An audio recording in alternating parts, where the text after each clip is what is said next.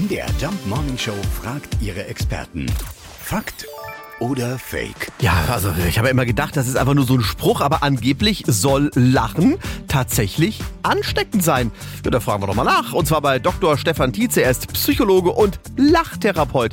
Ist Lachen ansteckend? Wenn ich selber für mich lache, werde ich durch niemanden angesteckt, aber schon das bloße Hören lachender Menschen stimuliert über Spiegelneuronen, das sind äh, Nervenzellen, die Gesichtsmuskeln, die ein lachendes Gesicht modellieren und akustische Reize rufen positive Gefühle, äh, Heiterkeit, Freude, Jubel und so weiter hervor. Also kein bloßer Spruch. Lachen steckt tatsächlich an. Das äh, probieren wir jetzt gleich mal aus.